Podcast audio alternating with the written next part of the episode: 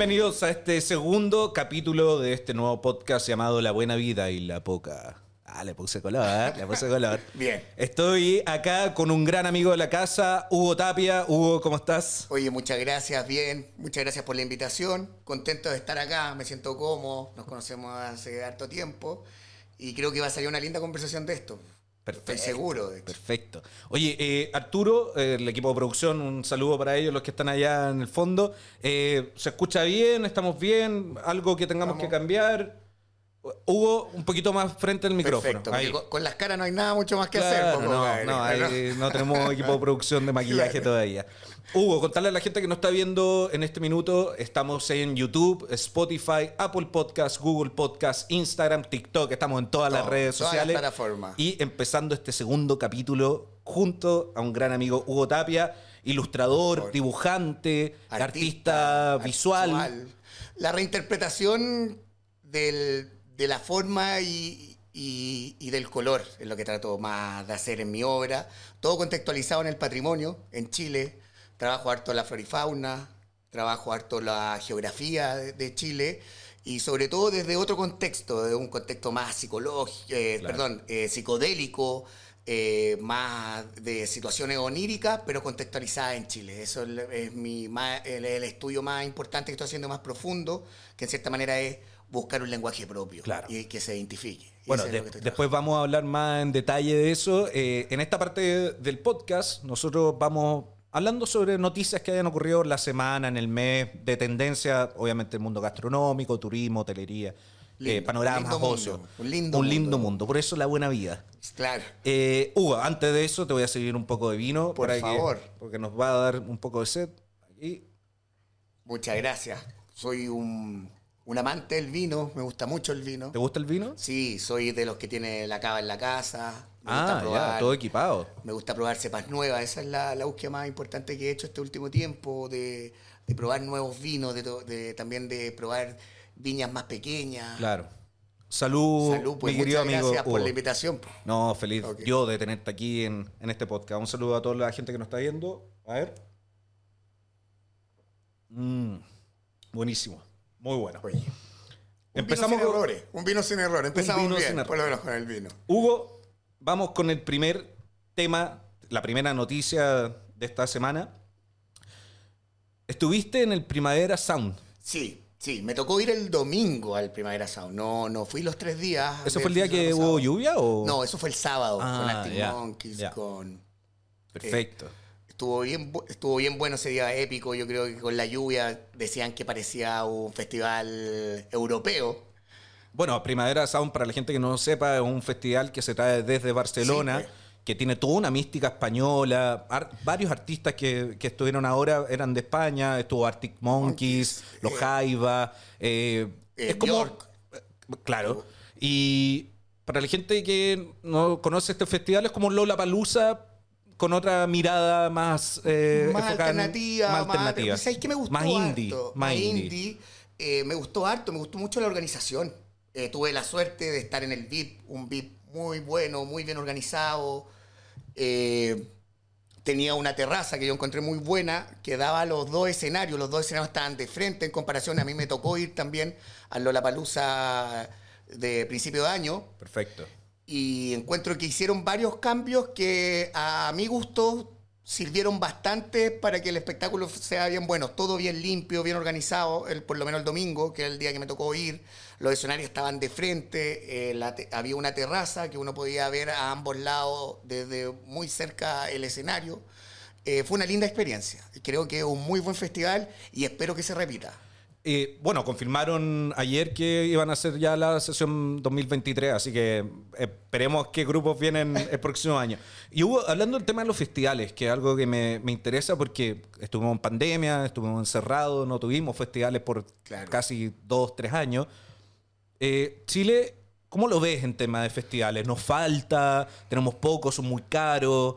Eh, es un tema que me gusta también, hablando de la buena vida. Eh, soy un hombre de festivales, puedo decir que no sé, de los 10 de Lollapalooza he ido a 8. Este, este año estuve en Lollapalooza, también estuve hace poco en el Rockout, eh, viendo a The Killers. Ahora me tocó también ver el primer Sound. Y creo que en comparación a, a la historia de nuestros viejos, eh, la generación nuestra sí tiene una cultura de festivales. Y no solamente por los que sucedieron en- han sucedido en Chile y van a seguir sucediendo, también porque es una generación que viajó, po, que tuvo la posibilidad también de, de ver festivales afuera. Entonces creo que nosotros sí ya tenemos una cultura de más de una década en relación a festivales y creo que cada vez los festivales están mejor. Eh, hubo la semana pasada, no sé, a mí me impactaba el, el número de bandas que estaban en Chile. O sea, yo el jueves estaba viendo The Killers y el domingo estaba viendo a, a Björk, pero antes estaban los Arctic, los Arctic Monkeys y bueno, y una infinidad de grupos que tocaron el fin de semana. Entonces, uno, creo que la escena musical en Chile está creciendo mucho. Y también eso ha sido, ha sido ayudado por los festivales que han traído, yo creo, bandas que nunca pensamos ver en, en- en nuestra vida eh, tocando acá. Y, y- y- y me llevo una buena impresión también de la organización de los eventos. ¿Sí? Creo que son buenos eventos, buen organizados. De buena calidad. De buena calidad, un acceso expedito. Eh, creo que lo que pasó en Lollapalooza el año pasado, para los que no iban en auto, que le cerraron el, Ah, eh, acceso el, de- el- el metro muy temprano, Sí. se arregló este, eh, para este, se cerró a la una. Quedar en Cerrillo es distinto que quedar en el Parque O'Higgins. En el Parque O'Higgins, ¿cachai? claro. En Cerrillo queda bastante más ¿Le aislado. falta algo a los festivales? Por ejemplo, eh, una de, la- de las grandes comentarios que yo he recibido de, de este tipo de festivales, Lollapalooza o ahora el Primavera, eh, la venta de alcohol al público general no existe. No existe, po. Tienes que tomar cerveza cero. Exacto, Realmente. excepto si estás en el VIP. Claro. Porque el VIP están las marcas que van Sí. auspiciando y uno puede ir a tomarse algo ahí, pero son entradas de 400, 500 es, lucas. es un, porcentaje del público muy pequeño. Claro. Eh, no, no sé si estoy en desacuerdo o no con el consumo de alcohol eh, para el público general. Eh, porque creo que la producción corre muchos riesgos. Ya. Eh, no pero sé- por un tema de ser chileno, No, porque no en, los estadios tampoco, se puede ver alcohol No, yo creo que es un tema más cultural. más cultural. Ya. Sí, yo creo que es un tema más cultural, pero veo que hay un, un- un buen ambiente. No sé si me podría decir a mí que falta un poco más de entusiasmo del público, falta ese, to- ese toque de alcohol en la gente. No es necesario para yo este que, tipo de. De hecho, ahora me acuerdo que no solamente yo en Lollapalooza, estuve también en uno que se llama el Ritual Fest, Ah, que sí. fue bien grande Sí. también. Bueno, hace poco estuve en Pichilemu, en el Sur Festival también. Y son eh, eventos que, que no se venden alcohol al público general. Y, y- y tampoco siento que, el- que, que vea un público desganado, un público triste, un público que no lo está pasando bien. Ya. ¿cachai? Entonces, claro, puede ser un tema, pero no sé si es tan relevante. No es tan relevante. No es tan relevante. Eh, ah, por mí que todos pueden tomarse una cervecita, Obvio. qué rico, sobre todo también cuando se hacen eventos, sobre todo ahora que está mejor el, el- el clima, el, verano, con el calorcito, verlo con una cerveza. Yo creo que se debería empezar a implementar. De hecho, ahora venía caminando, perdón, venía en el auto acá, venía a- a- a- aquí al, al programa y estaban hablando de que la organización del mundial, Ah, para que cambie el tema, Sí, no, pero Hablando de la cerveza, Sí. ¿cachai? Eh, a Budweiser le dijo no, aquí en el estadio nadie toma cerveza y les cambió un acuerdo que, Que había previamente. que estaba previamente y que solamente pueden tomar en los fans, fans fest. Sí. En el estadio no pueden. Claro. Entonces salía hablando creo que el, el arquero de Inglaterra. Entonces él decía que al final el fútbol se disfrutaba con, con alcohol o sin alcohol sin y que no era un tema tan relevante Claro. tampoco. de manera espectáculo. de- del momento. Creo que en los festivales también pasa algo, Algo parecido. algo No es tan necesario. Sí, creo que hay cosas que se tienen, que yo he estado en, la- en- en las dos brechas, he estado tanto en el público general como tal vez los VIPs, eh, los baños, uno ve la Bueno, diferencia mucho, mucho. más que en el alcohol, Sí. en, en el acceso a la comida, A la las comida. Mm. filas eternas por, por, por ir a comerte unas papas fritas. ¿Qué te parece este sistema de las pulseras, que uno le mete plata a las pulseras y con eso paga, como los tokens? Token. Yo creo que es una buena. ¿Sirve? Sí, ¿Sí? sí, sobre todo para cargar, andar más tranquilo, eh, eh, evitar el efectivo. Mm. Creo, creo que funciona. Además, que lo que yo entiendo es que si te sobra un resto, después te, te devuelven Te ese, devuelven el... Claro. e- ese extra que tuviste. Pero yo me he llevado, por lo menos en el último tiempo, en los festivales que me ha tocado, este año he ido casi a cinco, eh, un- un mu- una muy buena impresión sobre la organización, La sobre calidad. los tiempos de, la calidad de las bandas y sobre todo también cómo se respetan los tiempos de, Mm, es cada, verdad. de cada presentación. Eso es verdad. Entonces, cómo el cronograma del día funciona perfecto Claro. nosotros vivimos la transición, tal vez hay una generación eh, eh, que viene después de nosotros que ya está acostumbrado a este tipo de dinámica. pero yo Sí. tengo 36 años, entonces también viví lo que era, eh, no sé si es llamarlo precariedad, pero cuando no, se, no, ten- no teníamos todavía esas costumbres de que se acabó el show y se acabó Claro. el show y todos seguimos, ahora nadie reclama, Claro. vamos todo al otro, se, se respeta, se Ya. respeta el tiempo de, de cada artista y a mí eso me parece bien, los escenarios están bien hechos, suena bien. Me lleva una buena impresión, me gusta ir a festivales y me gusta ir a festivales. Y ojalá que lleguen más festivales a Chile, Ojalá ¿o que no? lleguen más. Ojalá que lleguen Siento más. que son pocos todavía. Claro. Yo ¿Cuántos festivales habrán de esa calidad en Chile al año? ¿Cinco? ¿Cuatro? ¿Por ahí? No, Yo tenía entendido también que querían traer Rock en Río. No sé en qué está eso. sí. No, no, creo que no han llegado a nada todavía. Pero y Están sobre todo ahora con el tema de la noticia, el Primavera Sound, yo me, me fui contento, me, me gustó el VIP. El de Lola Palusa no tenía vista al escenario, este sí. Era Ah, súper cómodo. Tenías que ir en un carrito que te dejaba cerca.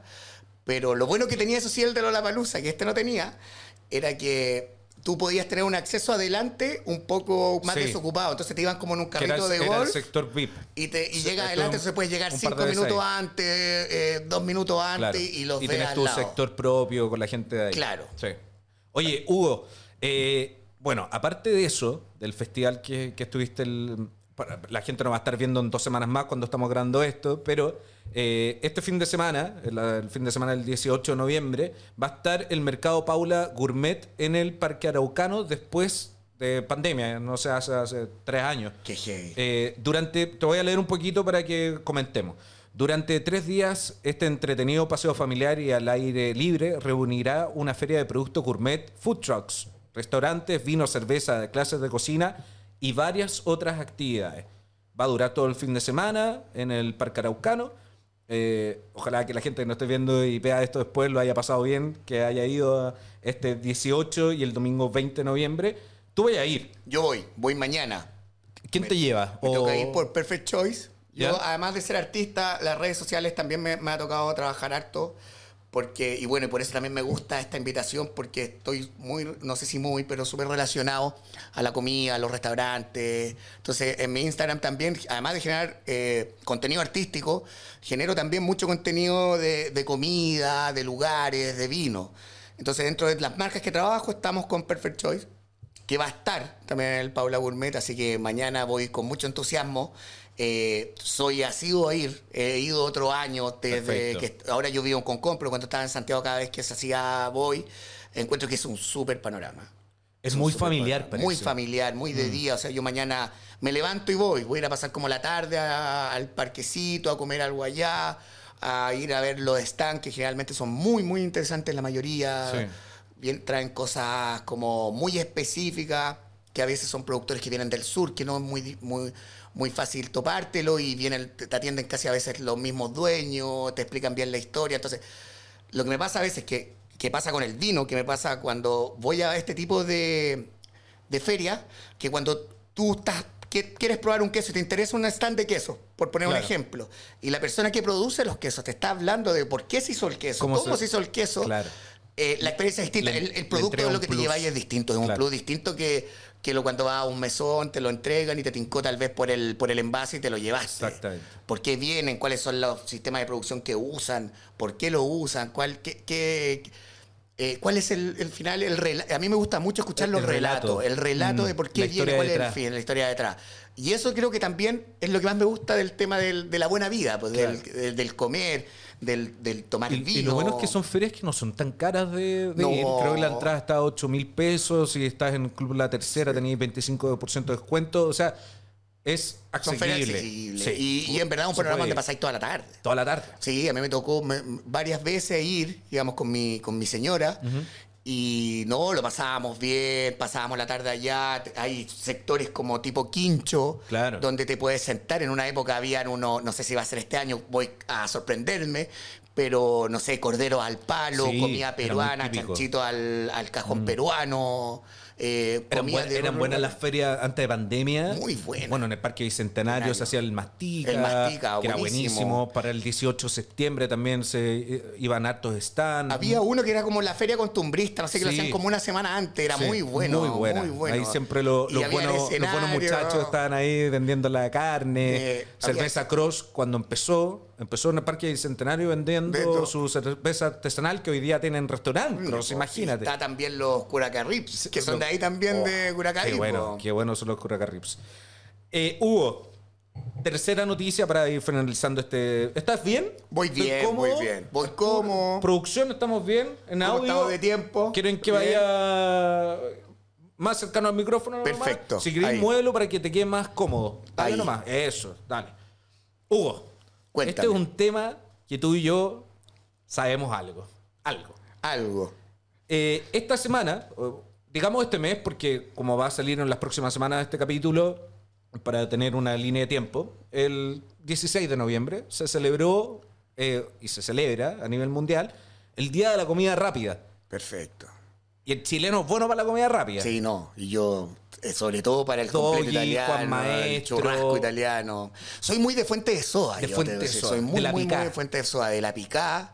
Y después acá en Santiago, de- después del colegio me vine acá a Santiago, muté a lo que es la terraza, el Lomit, la fuente antigua, la fuente chilena. Soy muy del churrasco, soy muy del completo italiano, soy bueno para el, para el ¿cómo se llama? Para el fan shop. Mm. Eh, me gusta el crudo. Entonces, todo este concepto de fuente, de comida rápida, de papas Claro. fritas, es una comida que a mí me acomoda mucho y creo que está eh, este país, sobre todo, eh, está bien. eh, ha, ha evolucionado bien en ese, Sí. en ese sentido. Sí, ha mejorado la calidad de- Mucho la calidad. La gente ya no está buscando tanto la comida rápida de cadenas masivas o internacionales, sino que está buscando lo que decís tú, la fuente de soda, eh, también de mejorar un poco el servicio, en el Sí. sentido de... no sé si todo el mundo hoy está dispuesto a pedir en un drive-thru, por ejemplo, un, un auto algo, eh, que te pasen la comida y te la lleves a tu casa. Como que No. se quieren sentar, quieren disfrutar del momento, de la Es- experiencia. es- claro, eso es lo que te iba a decir, la última palabra. Lo que yo creo que hay una cultura ya del, del salir a comer, que en el cual nuestra generación ya ha pertenecido. Y la experiencia es fundamental, ¿cachai? O sea, cuando uno va a comer un lugar, aunque sea una fuente de soda, y las fuentes soda lo han hecho, tú te preocupás de cómo está ambientado, de cómo te están atendiendo, de cómo está la presentación de la... Claro. Eh, eh, eh, no hemos, pre- al contrario de precarizar, ¿cachai? hemos luchado también por profesionalizar no solamente el servicio, sino una buena cocina, un buen pan. La gente ahora se preocupa hasta de las papas fritas. Sí. Yo te pongo un ejemplo. Hay gente que pregunta, oye, ¿son congeladas o no?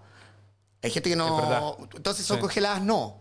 ¿Cachai? De un buen eh, eh, una buena calidad de la carne, de una buena El palta, una buena de la mayo. carne ha mejorado mucho en este país. Mucho, mucho, es mucho. Angus, fue alimentado con maíz o pasto, eh, de dónde viene la carne. cuáles son, eh, cómo han sido los criterios que tienes de, para, no sé, los huevos, si vienen de gallinas felices. Claro. Y, y creo que eso le hace bien al, al, al- al mercado, a, a la escena. Eh, porque eh, y también yo creo que eso lo habíamos hablado antes, no solamente fuimos una generación que viajó, que viajó más, eh, que tal vez fue a festivales, y también hubo una generación que para mí fue importante de, de gente nueva del mundo gastronómico que también viajó Claro. y tuvo la posibilidad de ver Fue nuevas, conoció y trajo nuevos conceptos o, o trajo nuevas ideas o potenció lo que ya Claro. estaba acá, porque sobre todo lo- la comida eh, de fuente de soa, eh, se- antes se veía algo muy así como de, picadita del pueblo. Claro. No ha perdido esa escena, pero se ha mejorado, Se ha mejorado mucho. la calidad. Porque la gente en lo está exigiendo. Porque la gente lo, lo ha- En provincia uno lo nota al tiro. Yo, de hecho, yo Tiro. podría recomendar inmediatamente que abrió hace poco la fuente curicana. ¿Ya? Ahora, ese es un Mira, buen dato. Qué buen dato. Vamos Sí, a ir un para buen allá. dato. La fuente, si van al sur, ¿Ya? por favor, paren Fuente Curicana. Listo. No se vayan a acordar. Vamos. Hablemos de datos. Listo, me gustó ese. ¿Cómo, eh, antes de entrar ya a hablar un poco más de ti, eh, pregunta que tengo que hacer a todo el mundo que viene para acá. Calidad de comida en Chile en general. Nos falta, estamos bien posicionados. est- eh, eh, Chile salió el Boragó, por ejemplo, Claro, salió dentro 10. de los 10 mejores en Latinoamérica, Pero número también está el 43 del mundial. Entre los 60, 50 está Sí. LAM. Está, bueno, La Calma. Que La Calma, buenísimo. buenísimo, que Muy mí bueno. me gusta. Y no me acuerdo si había uno. Ah, el la Ambrosía, Bris- La Ambrosía, sí. que también a mí me gusta. De Ella, la, la China. chef, se me olvidó el nombre. La China. Eh, una seca, su Sí. restaurante también. Lo que a mí me gusta mucho que han traído ellos y que habla también de una eh, de, un, de un buen gusto que, que se ha intentado, no sé si la palabra es un buen gusto o coque, pero se ha intentado hacer una cocina sin pretensiones, pero extremadamente bien hecha. Y eso yo creo que la gente lo premia. Sí, lo premia. Lo premia. Con productos, no sé, yo ahora me gusta mucho la trufa chilena, son cosas que antes no estaba, la Mm. trufa negra chilena, se ha integrado a los platos, la ostra chilena Claro. también se ha integrado harto a los, a- a los platos. Entonces, eh, han tenido un Y, rescate. tenem- el y tenemos una costa. una costa que yo, bueno, soy fanático de la comida también eh, de mar. Eh, ha aparecido el piure en las cartas, ha aparecido la almeja, Sí. bueno, el ostión que decir, bueno. que ya, el erizo, o sea...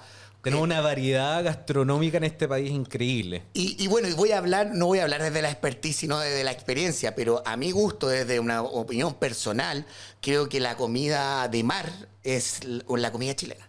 Ya. O sea, hay platos de tierra, o sea, que, que uno puede ver, sándwich en muchos lados, Mm. empanada, pastel de choclo, puedes buscar símiles. Sí.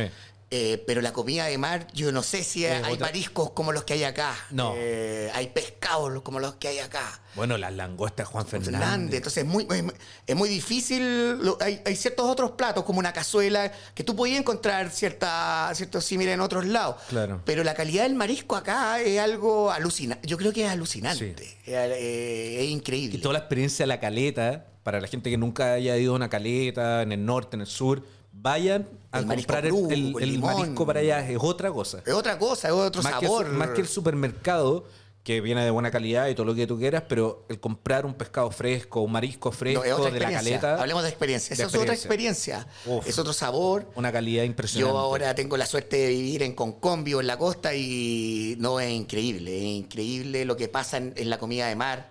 Eh, como los, también los platos, que es un buen concepto, disculpa que me alargue un poco, Sí. pero que también los restaurantes tienen cartas dinámicas en función también a, a los productos que están disponibles. Exactamente. O también a, eh, eh, los temas de la- las cuotas de pesca, los, los productos que están bien, también cuáles son, ellos compran, sí, pero en ciertos portes, si lo sacaste antes no. Entonces también se ha ligado eh, un concepto a este tipo de, de- de comidas, de restaurantes, que también son súper respetuosos con las cuotas de producción de los productos que están explotando. Claro. Y eso yo creo que es súper importante, da, da credibilidad, da confianza.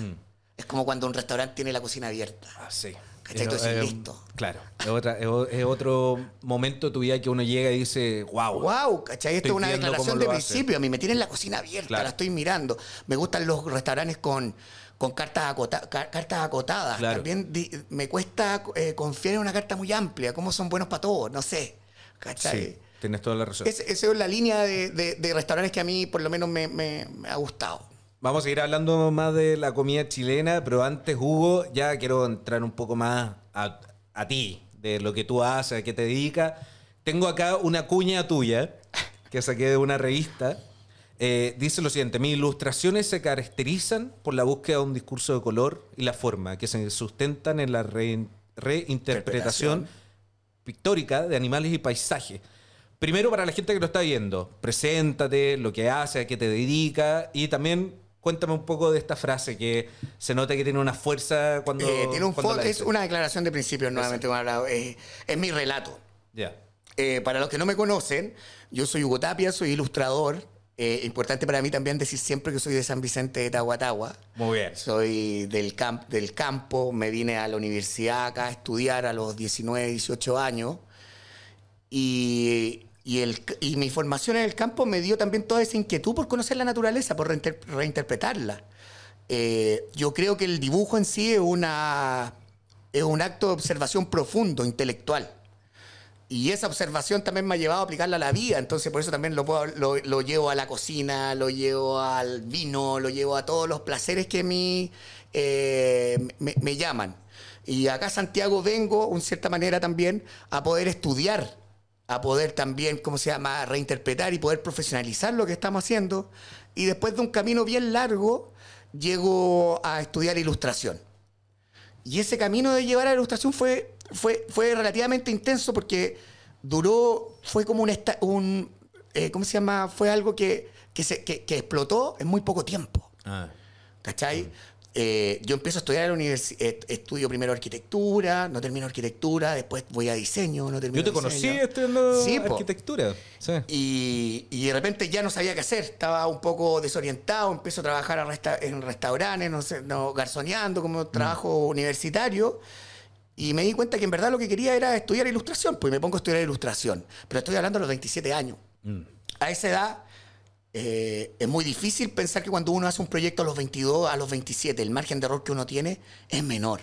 Entonces fue súper intenso, fueron cinco años donde en un momento me veo haciendo dibujos en carretera, me veo eh, publicando libros, me veo trabajando para marcas, me veo haciendo marcas de ropa, eh, empiezo a hacer cuadros Claro. y todo, sí, volviendo a, a la frase que estábamos hablando, eh, estábamos hablando recién, contextualizado en el patrimonio, en la reinterpretación del color y la forma y la reinterpretación pictórica también, porque lo que yo veo sí, que hago un estudio de la forma que va de la mano a la observación, pero también hago un juego con los colores, porque hago un estudio. Que es lo que tienes ahora en la, la gente que nos está viendo en YouTube, lo puede ver en la, en la chaqueta Claro. de Hugo.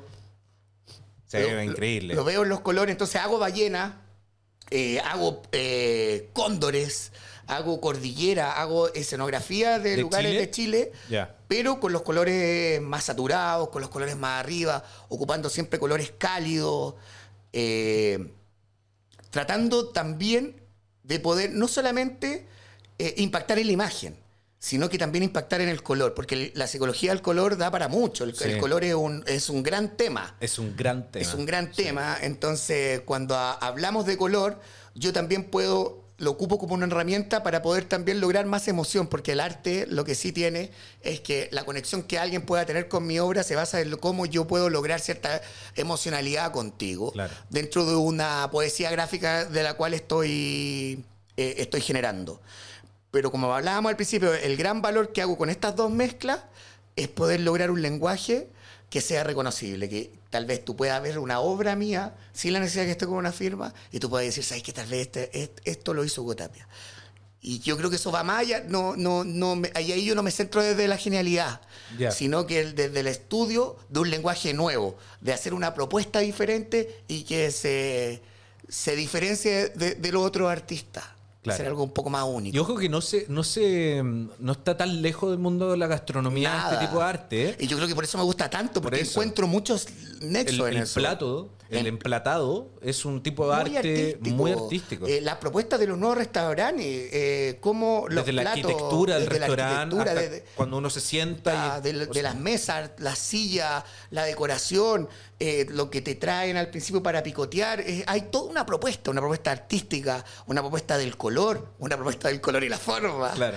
que está en el plato, eh, que yo la reconozco, que la admiro en cierta manera Sí. y que en cierta y también la consumo. Claro. Entonces, porque me siento cómodo, porque creo que para ser, eh, para ser bartender, para hacer el vino, eh, mi hermana es productora de vino, entonces... Sí, vi que llegaste con una con vino, botella. ahí vamos a hablar de la botella.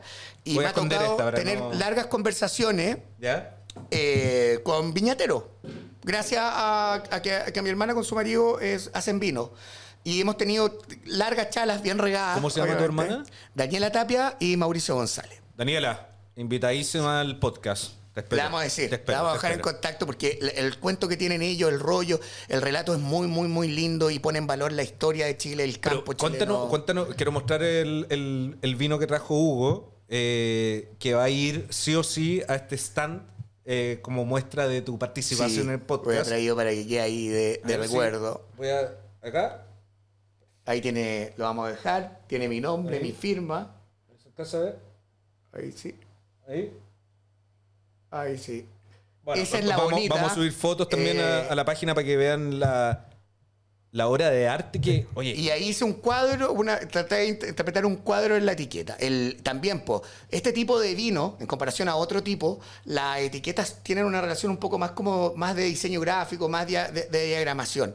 Pero la etiqueta que viene un poquito más de la línea europea, eh, se valora mucho el arte de se la notan los colores que me estabas explicando antes. Claro, y, y es una parra país, que es una parra antigua, que es una parra centenaria. Eh, estos son vinos, que es una nueva línea de vinos, vinos naturales, que son vinos... Eso, cuentan no- un poco más del vino. los vinos naturales son vinos que no están intervenidos, que son sin sulfuroso. Generalmente los vinos como más a escala industrial son un poquito más intervenidos. No, no, no los estoy cuestionando, sino que esta es otra línea. Es otra Y línea. estos son, entran en la línea de los vinos naturales, que Ya. son, no, no contienen sulfito. Y me dijiste que hay que tomarlo Frío. helado. Es frío. ¿Hay alguna sí. explicación de por qué se tenga que tomar en frío? O Porque es un vino delgado, Ya. es un vino delgado, es un vinito fácil de tomar, es un vinito de tarde, es un vino para una terraza. Perfecto. Eh, es un vino donde una botella se te hace poco. Ah, ¿Me ya. entiendes? Es un vino. No, y solo ah, me trajiste una botella. pero, vamos me- pero vamos a tener la instancia de tomar Eh, más. sí. Eh, No, está buenísima la botella. Te, te juro que persona que pueda tenerla le va a encantar. y Es la para- cepa para país ahora debe ser la cepa más importante en estos momentos en temas de exportación. O sea, ta- to- tanto las, las, la- la- las viñas más pequeñas Mm. como las más grandes están produciendo país, se está exportando país. Porque también son parras que trajeron los españoles cuando recién llegaron. Claro. Son parras muy antiguas. Es una cepa que ya en Europa es difícil de encontrar y que en Chile eh, hay muchas plantaciones de ella. Y hay varios referentes súper importantes que están en el sur eh, haciendo de estos vinos que están exportando a muchos países y cada vez están más en las cartas también de acá de Chile. Es súper acotado, igual todavía su público, pero cada vez son más gente. Yo he visto muchos más restaurantes que están empezando a meter en sus cartas los vinos naturales y eso yo lo aplaudo. También Estamos mejorando mucho, en- Mucho. En, en la forma en que nosotros tratamos con el vino. Sí.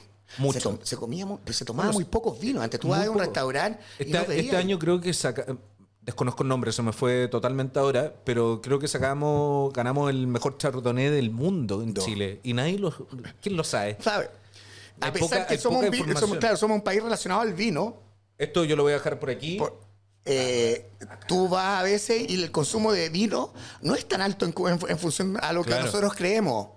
Y, y volviendo a ese tema, po, cuando yo eh, me, me- me logré conversar y tener conversaciones con productores de vino en relación al arte, me di cuenta que lo- los viñateros reinterpretan el lugar, reinterpretan su uva, reinterpretan su barra, reinterpretan eh, la temperatura, el clima del lugar y lo meten en una botella donde tú lo pruebas y puedes identificar un territorio. Claro. Eso para mí es una reinterpretación artística, poética, eh, dentro de una botella. Exactamente. Y lo mismo me pasa con los platos, me pasa con la, me pasa con la cocina, me pasa con todo lo que tiene relación a, esta, a, la, a la buena vida, a la, a la buena vida. Que al final la buena vida es eh, llevarte una experiencia increíble. Increíble. Porque si tú, te, por ejemplo, vas a un restaurante y tuviste una experiencia pero buenísima y el plato fue nada del otro mundo, la posibilidad de que tú vuelvas es muy alta. Sí. Muy alta. Y lo voy a decir lo contrario, eh, de que tú tengas la- las ganas de ir a pasar la tarde a un restaurante y te, y te va mal en el restaurante, yo creo que ellos no dimensionan cómo te pueden arruinar el día. Bueno, o una mala experiencia en un El, restaurante. el primer invitado que tuvimos acá en el podcast, Ignacio Ladens, que le mando un, un gran saludo a mi compadre, eh, decía que eh, si una persona habla mal de un restaurante, se replican siete personas más. Sí, po. Por Yo promedio. La gente se pregunta, cree mucho en las Sí. recomendaciones la gente, sobre Sí. todo en la comida. Tiene que ser súper respetuosa de la recomendación. La gente cree mucho en las recomendaciones. Yo generalmente cuando voy a restaurantes, eh, mi discurso en, lo- eh, en redes sociales es muy positivo. Yo jamás te voy a decir, oye, esto está malo Claro. ni nada, ¿cachai? Pero lo bueno sí lo comparto. Obvio. Y, y me gusta compartirlo porque creo que las recomendaciones son importantes porque yo también busco recomendaciones para ir a restaurantes. Así que si ven a Hugo en un restaurante y no sube una historia mi porque historia no, de- no le, no le gustó. En mis historias destacadas pueden ver, también tengo mis destacadas Muy con, bien, mi- con muy los bien. restaurantes con los cuales me gustan. Y ¿Cuál, claro, cuál es tu Instagram, Hugo? eh, y- Comparte. u- a- arroba Hugo Tapia Berardi. Listo. Hugo Ahí va, va a salir. Ahora no lo. abajito, va a salir to- to- en cualquier to- minuto. ahí. En postproducción ahí va a salir. Eh, equipo de producción, ¿cómo estamos ¿Cómo de estamos? tiempo? Dígame nomás. 30 minutos. Justo. Mira. Ah, pero no- vamos a seguir un ratito timing, entonces. Un ratito más. Si no pasa nada. Hugo, em, el arte, la comida, las buenas experiencias, el buen vivir, em, puede ir relacionado eh, en términos de eh, a nivel adquisitivo, de cuánto tengo yo para vivir una buena vida. Eh, pero hablábamos que también existen opciones como las picadas, Ah. las fuentes de soda. eh, barrios que han tirado No, para arriba. bueno, en barrio- función- barrio Franklin. Franklin, el mismo te iba a decir. Claro, Franklin, ¿cómo Estuve viendo el otro día propuestas? fotos de la renovación que se mandaron. Impresionante. Y hay lugares que donde puedes ir a sentarte en una barrita y comes espectacular. Mm. O sea, eh, que- que yo creo que no se malinterprete también la opinión que estamos haciendo sobre la comida en función al, al concepto del mantel largo. Claro. Al contrario. Al contrario, al contrario, al contrario. Eh, hay mu- muchas buenas propuestas dentro de lo que puede ser, claro, Nueva Costanera hasta Franklin y se come bien, se come de calidad y yo creo, sobre todo, como tal vez pasa, que es lo que yo más conozco, como en el arte, en la obra, en la comida el cariño se siente. Ah, sí. Eh, yo tengo un muy buen amigo mío que voy mucho a comer a su casa y, y siento que cuando como, como eh, cuando voy, él, la invitación que me hace, la comida, él me está, él- es cariño. Él me está demostrando cariño con la comida que él, que, Claro. que- al cual él está invitando. Claro. Y si uno llega con un vino, independiente de que sea un vino de 5 lucas o tal vez de cuánto, eh, ese vino tú lo elegiste porque creías que era un buen vino para ese momento. Para ese momento. Y, y- y ahí ya no, no va cuál es el tema de cuáles las lucas, cuáles son o no son las lucas. segundo plano. Es segundo plano. Segundo plano. La comida creo que es la forma eh, más linda, emotiva y poética de poder compartir de, un- de una buena conversación. Tal vez yo soy de buenas co- de Y, y conversaciones ojo largas. que tú y yo hemos estado en, en restaurante carísimo. mo- y como... Y he comido mejor eh, camino al norte, en la picada La Roca, donde me sirven el plato, el, el bistec a lo pobre. Pobre. Y te costó un, un octavo de lo que te costó el otro restaurante y te atienden mejor. mejor Comida casera, uno la siente. comida casera, creo que a veces eso es lo que a uno eh, eh, le falta y es- eso es increíble. Cuando, porque se estandariza el sabor. Mm. Y cuando llega a un local y te sirven un plato y ese plato tú lo comes y sientes hogar, yo creo que es una manifestación mágica. Sí. Y no quiero ser exagerado, pero tal No, vez pero yo disfruto mucho la comida Sí. en ese sentido. Sí. Entonces, y por eso hablamos también que cuando la cosa no funciona, yo sabes cómo me doy cuenta, esto es extremadamente A personal. ver, dale. Cuando te traen el pan. ¿Ya? Si el pan no es bueno, con la mantequilla este, Sí, con el ya, sabéis, ya, no ya sabéis más o menos para dónde, dónde va. va. Si Claro. te traen y el pan está calentito, es rico, es un buen pebre, tal vez una mantequilla en el, en el, en el levistró que me gusta a mí, Muy que precio bueno. calidad espectacular, bueno. ese paté, tú inmediatamente te das cuenta, compadre, aquí vamos bien.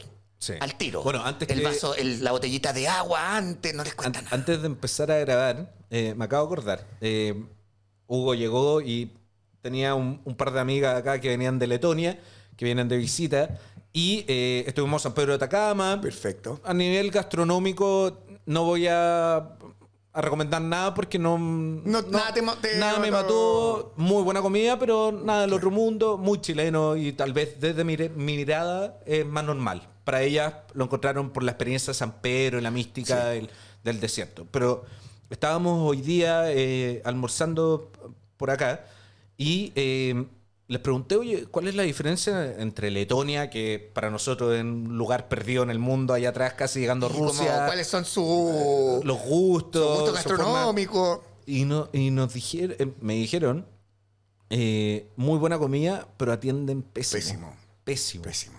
Muy mal servicio. No heavy. O sea, esperar que te traigan el pan 10 minutos para atenderte, para traerte el agua, el juguito, que no sé qué. Todo para ellos, ellos la encontraron muy lenta, la cocina. Sí. Eh, no por un tema de cuánta gente había, eh, cuánta gente se está atendiendo en el, lo- en el local, pero que, que cada restaurante que han estado siempre es muy lento. Y preguntan, me preguntan a mí si era porque nosotros somos lentos. Y yo les dije, es que yo encuentro que somos muy Yo creo que no está, no profesionalizado el Esa- servicio. eso es. Yo creo que eso es. A mí me tocó. Y ojo, hay buenísimos Sí, resta- restaurantes con muy buenos servicios, pero aún así vaya a esperar 10 minutos del Y pan. uno está acostumbrado que te atienden un poco mal. Y eso tal vez venía como del concepto también de las antiguas fuentes de soda, Sí. que hace un rato la, la- la pusimos en la gloria. Pero también venía de este caballero que te atendía de humita, muy serio, Claro. que no podías ni cambiarle el pedido porque se te enojaba.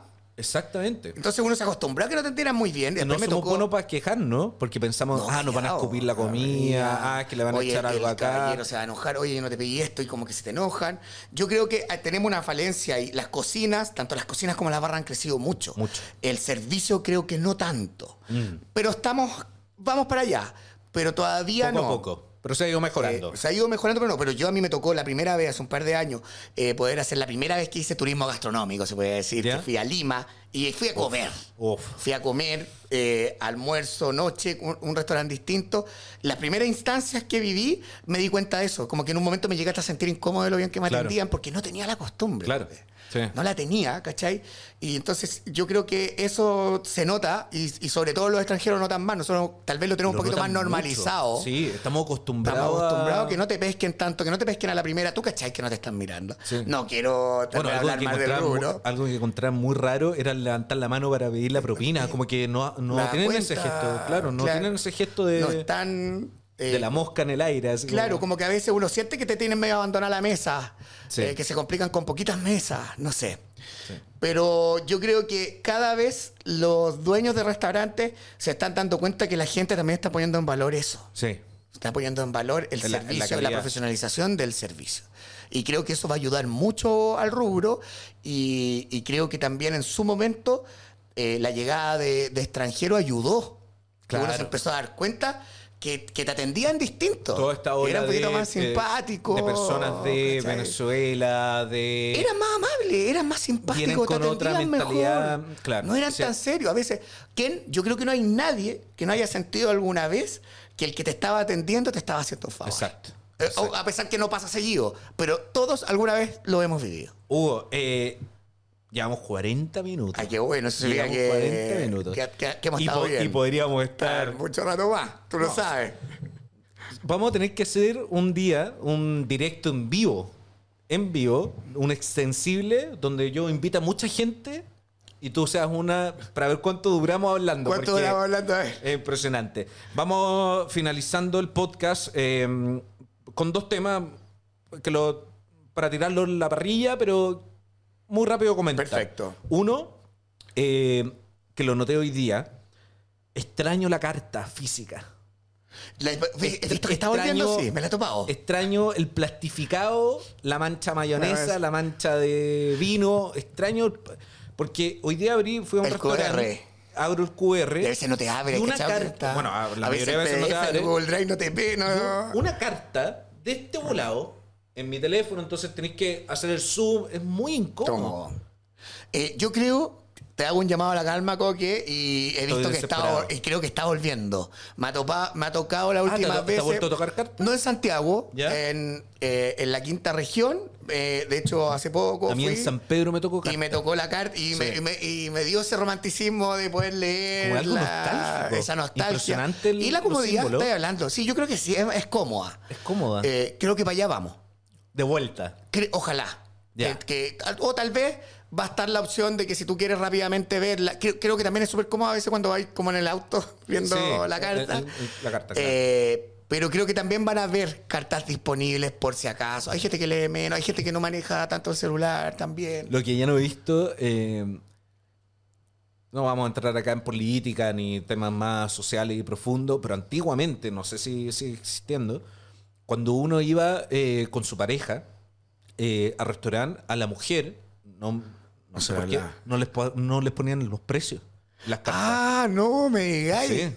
No, No le les ponían ponían los precio, precios. solamente a los hombres. Solo los hombres. Porque se por hecho que ellos pagaban. Impresionante, ¿eh?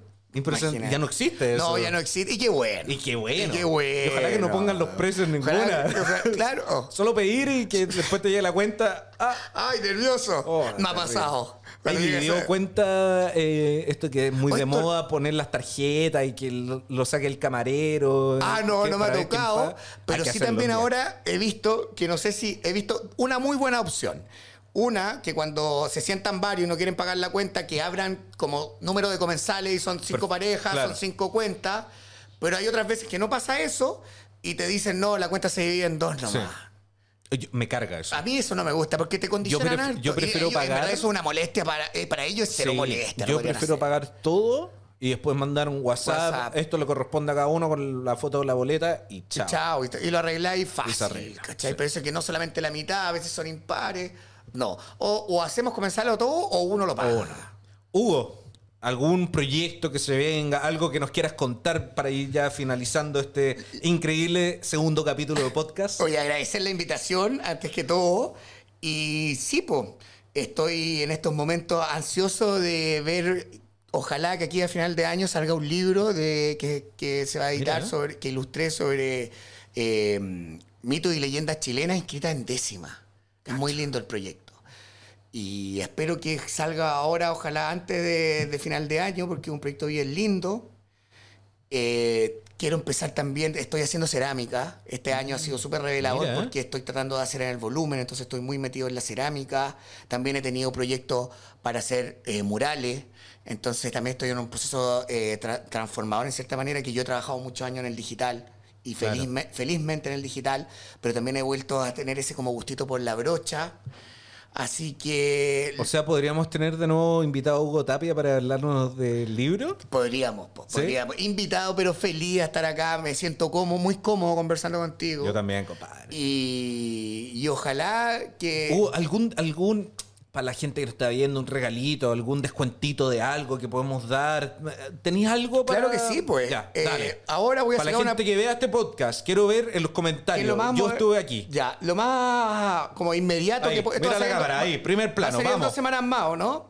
En dos semanas dos más. semanas sí. más vamos a tener un 20% de descuento en unas tazas cola de ballena que voy a estar haciendo una producción eh, de 20 en un momento. Así que Estupendo, un la aplauso, por favor, por este descuento. Bien, grande Huguito.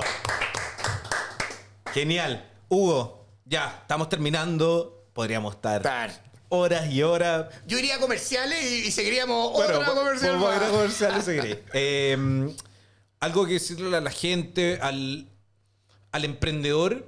Obviamente este, este podcast quiere meterse más en emprendimiento Sí. gastronómico, Pero yo creo que sirve a todo. Yo pero creo le que, sirve que- a todo. Que el, Un- que el un negocio que yo levanté dentro del arte no debe ser muy distinto a, a- a- a- a levantar cualquier otro Como tú proyecto. dijiste, a los 28 años El- el- es el- más yo difícil levanto que un negocio 22. como, levanto- como lo, lo levanto en todo y tengo contador y, te- y hago factura y tengo todas las formalidades de un trabajo eh, de un trabajo normal. a ese eh, Eh, que- hombre, mujer. Lo que eh, sí yo creo, que, lo, que, que tal vez puede sonar un poco utópico, pero ¿Ya? creo que el discurso que estoy hablando ahora, que uno necesita constancia, necesita ser metódico, necesita ser responsable, pero yo creo que uno eh, no necesita pasarlo mal, uno no necesita sudar sangre. Creo que eso ya es parte del pasado. Nosotros podemos hacer un proyecto lindo que funcione y también disfrutar el proceso y haciéndolo siendo feliz.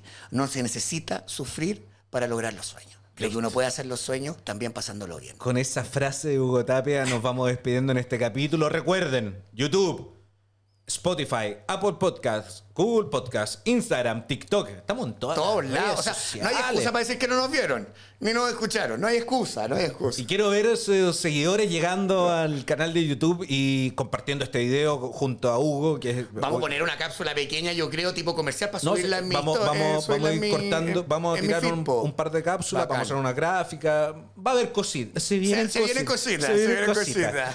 Hugo, un agrado tenerte como Oye, para invitado. mí, feliz, invítenme cuando quieran. Sí o sí vas a volver. Me- Segunda temporada.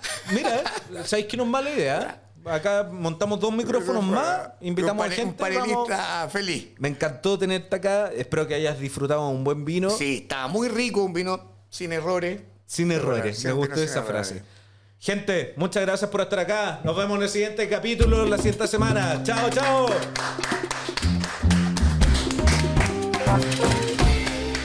La buena vida y la poca.